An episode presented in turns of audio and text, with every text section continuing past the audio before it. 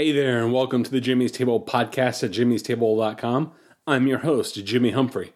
I'm curiously evangelical, politically homeless, and a dreamer of small things. On this podcast, I'm having conversations about the intersection of faith, life, and culture.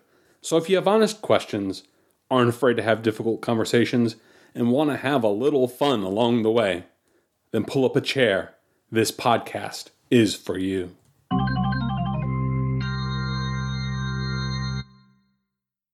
So today's episode 135 of the Jimmy's Table.com podcast, and today I'm going to talk about fiber optic preachers.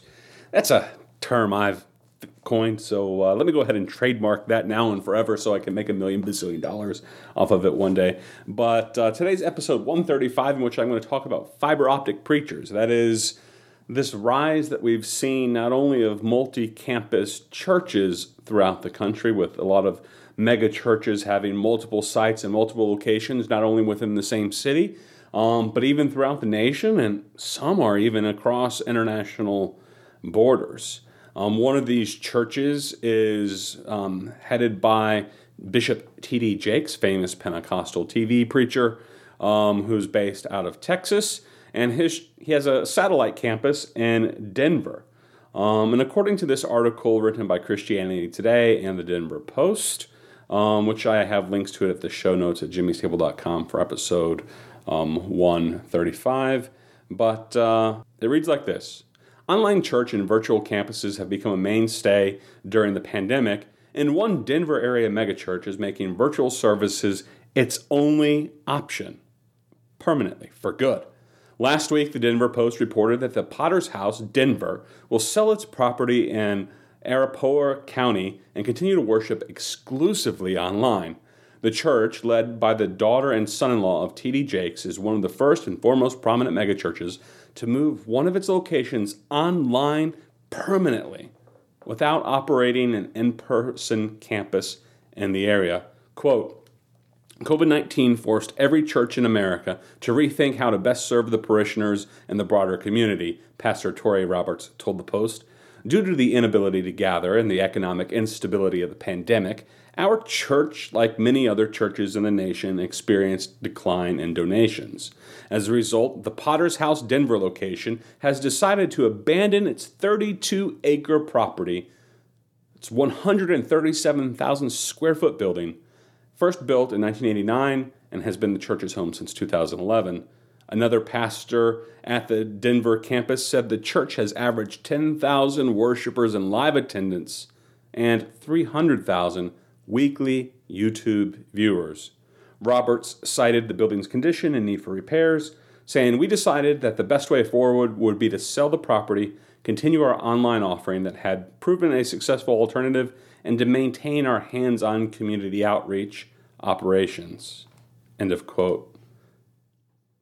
I kind of find this story interesting on a number of levels. And, and today I'm not going to propose too much. It's going to be a short podcast, but I'm not going to propose too much in the way of solutions, but to simply offer some some questions and and maybe a couple comments about the way we do church, but just to kind of get us thinking because I think events like this, which, you know, this is perhaps the first of its kind, but it's not the only type of its kind. It's something that we've seen not only now in a, a mega church, multi site campus uh, church like the Potter's House with uh, their location in Denver, but we've seen things like this kind of happen with some smaller churches to some extent. Um, and a phenomenon like this is, I don't think, as rare as we might think in our American culture. That is, the shuttering of a church, uh, the closing of its doors, um, and the, the look for kind of a alternative type of community um, for which the church becomes known by.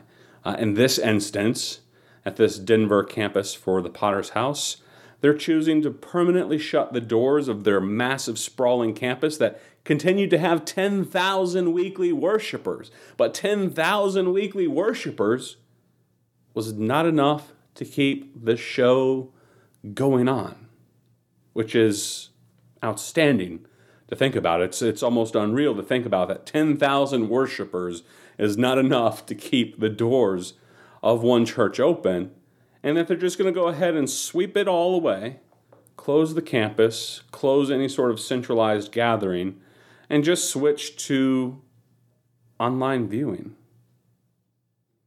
Kind of makes me think of what that kind of says about how they perceive what the church is. And it's got me thinking, well, what do we perceive the church as? Because, you know, say what you want about mega churches and, and all that sort of stuff. There could be all sorts of commentary about it.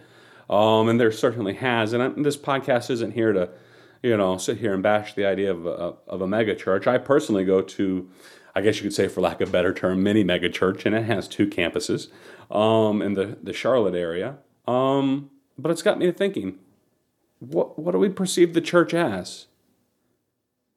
What is it? What is it fundamentally? It looks like, based off the model that T.D. Jakes has built and many other churches similar to his, such as Elevation and uh, numerous other type of churches. And I'm not sitting here to pick on Elevation, but they're a local Charlotte church with uh, pretty big international reach. They even have a campus in Toronto, last I checked. Um, but what is the church becoming? Not only in these big churches, but even in the smaller churches. It, I have this feeling that in many ways the the church has become centered around the the charismatic leadership of a single man with a band on a platform. And that becomes the essence of what the church is. The, the church exists, the building exists, the communities exist, all the online things exist, ultimately to build a platform for the voice of one individual and the show he's able to put on for all his friends that gather together to watch him and give him money every week.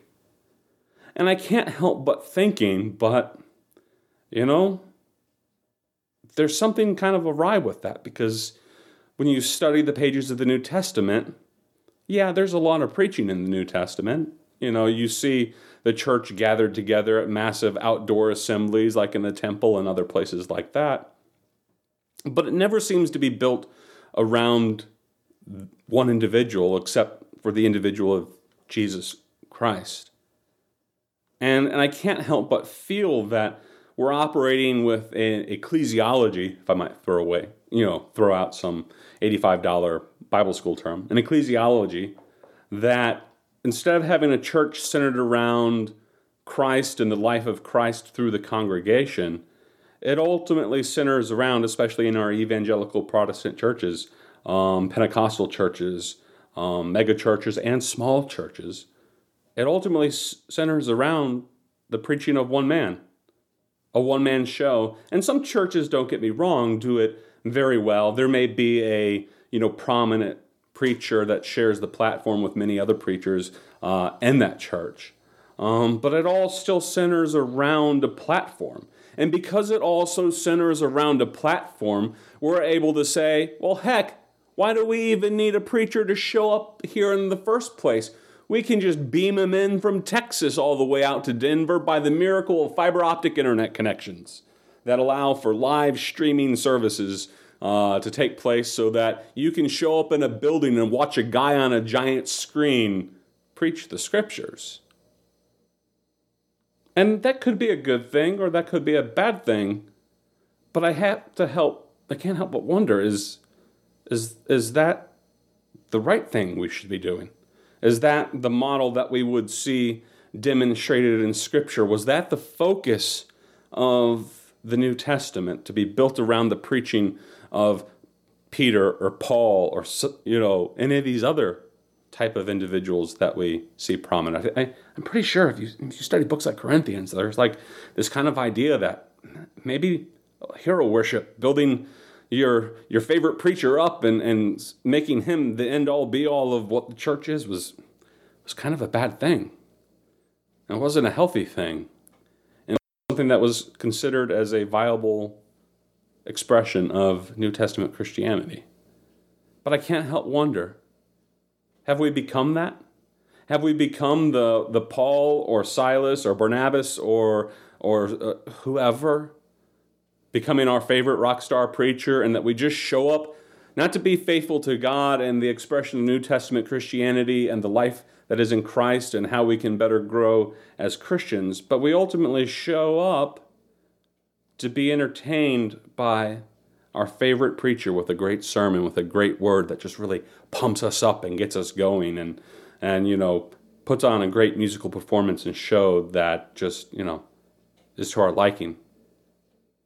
And because that's the case, a church like the Potter's House in Denver said, well, you know, this overhead stuff of running this 137,000 square foot auditorium with 10,000 weekly worshipers, it's, you know, it's kind of cutting into our bottom line. So instead of everybody gathering together to worship together as a community, um, we're just going to go ahead and just ban our Denver campus and just allow people to watch online at home. And don't get me wrong, I don't have any problem with online sermons and messages and that sort of thing. I think during COVID, a lot of churches have been good stewards of technology and looking for alternative uh, means to get out the message to the congregation. Um, and certainly this podcast, I'm, I'm, not unaware that, you know, you and I are complete strangers for the most part for many of you who've had little to no interaction with me over the years, except for maybe uh, on Facebook or Twitter or something to that extent, except for those of you who actually listen out of the Charlotte area who are local and, you know, would be counted as my friends. Um, like, so I, I have nothing against the use of technology, but I can't help but wonder are we substituting our ability to build authentic New Testament Christianity in which a community of believers gather together to fellowship with one another and enjoy life in Christ together? Are we substituting that which is God's design for something that's maybe just a little bit off? That we that at the end of the day we're just looking to have our consumeristic needs met so that we can sit there and say, well, I got my word and I got my song and I got my concert and I got my show and I feel better about myself. So, you know, once once the once the clock runs out on the service, deuces, see you guys later, goodbye. You know? I can't I just that bothers me. Because I don't think our Christianity should be built around such things. I, I think we need to move away from the idea that Christianity is supposed to be centered around the performance of preachers on platforms performing miracles for our eyes as we sit there and watch about what a great person they are and what a great message they have to see. Don't get me wrong, I love good preaching as much as the next person, and I think there is definitely a place to platform individuals with spiritual gifts that have the ability to edify the saints and to preach Christ and to build up the the faithful um, and to, to reach the lost for, for Christ. But when I study the pages of the New Testament, I don't get the idea that New Testament Christianity was built around large, massive assemblies where we showed up to watch preachers perform miracles and preach pretty sermons so that we could feel good about ourselves. But rather, they gathered around a table the preachers that they had were not somebody beaming in from space 2,000 miles away through fiber optic networks. And don't get me wrong, individuals like the Apostle Paul ministered to churches at faraway locations through written letters. And, and I guess one could make an argument that perhaps um, the, the beamed in satellite message is the equivalent of the Apostle Paul uh, writing letters from jail. And that's fine. But I don't think Paul was trying to act like something he was not when he was doing that. He wasn't pretending to be a celebrity preacher. He wasn't pretending to be the center of that church's life. And in fact, when he wrote those letters to those churches that he ministered to, he often wrote them in very personal manners to individuals that he knew at those churches because he knew his letters were going to be written. But he often closed out those letters that he wrote with salutations and, and greetings to individuals that he had ministered with at that church, whose lives had been touched by him, who he felt the need to put a personal word of exhortation. He, he preached not as some celebrity from afar, but he preached as a, a fellow brother and sojourner, making his journey through this world in Christ, just simply looking to build up the saints. And if he had the option to be present with them, but because he was forbidden from doing so because he was like locked up in prison or perhaps briefly attending to the affairs of another church, he longed to be there present with them. And if you read the, the New Testament and, and study the, the writings of the Apostle Paul, you'll often see uh, there's about a dozen or so times, if you, if you study closely, that the Apostle Paul reminds people not what a great preacher he is, but what manner of man he happened to be among them. He's like, You know what manner of man I was among you. I modeled to you Christ and the way that I lived, and I showed you how to live. And these two hands ministered to my needs. And you know that I didn't steal anyone's silver or gold, and that I wasn't doing this great thing around myself. And I, think we've lost a sense of that. We, we gladly go to churches in which we never interact with the pastor who leads them. We never even make eye contact with the guy. The guy doesn't even know our name. And we've never even so much had as a had a, a passing word with him, maybe a brief greeting on our way out the door, but certainly never conversation. And I can't help but feel that when I read the pages of the New Testament, that you see that Jesus modeled a, a, model of ministry that, yes, sometimes included preaching to the crowds, but most of his ministry was done over the table, breaking of bread sharing his life with others, who then in turn did the same. And you see that in, in, throughout the book of Acts, how the church broke bread from house to house as they dedicated themselves to the teachings of the apostles. And I can't help but feel that a church such as the Potter's House in Denver, who's just decided we're going to go with an online format and everybody can feel free to watch the live streaming service anytime they feel they want to. And they may be doing other things. I don't doubt that they, they probably are.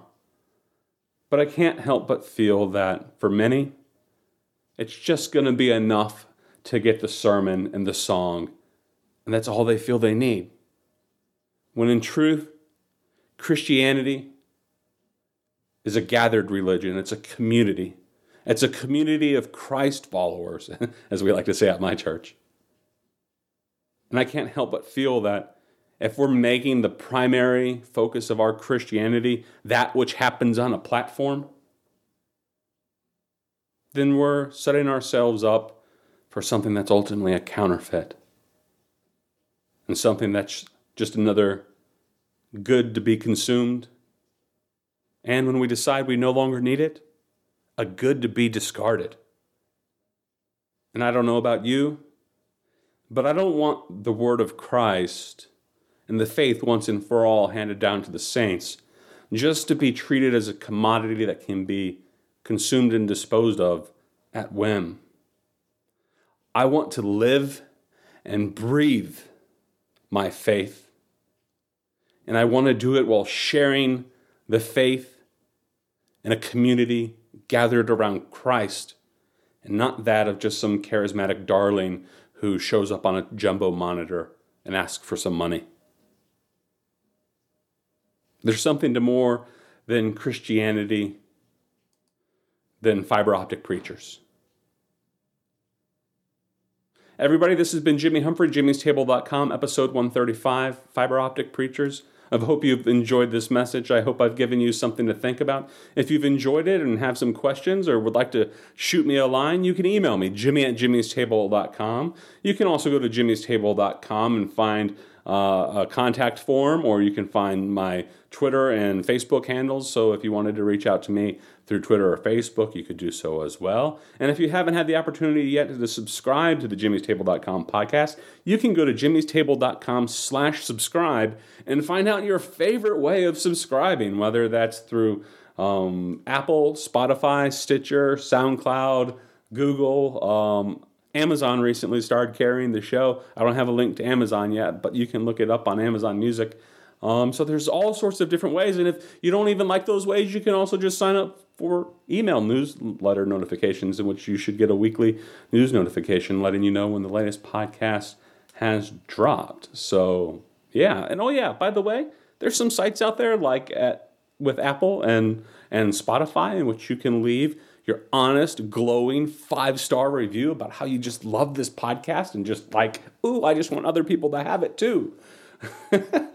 so if you could leave your unbiased, uh, honest, raw five star review over at uh, the the place you love to leave reviews at the most, um, and that will maybe help other individuals uh, get a taste of the Jimmy'sTable.com podcast so that they can enjoy the things that you enjoy with this podcast. So, everybody, this has been Jimmy Humphrey, jimmy'stable.com, where I'm having conversations about the intersection of faith, life, and culture.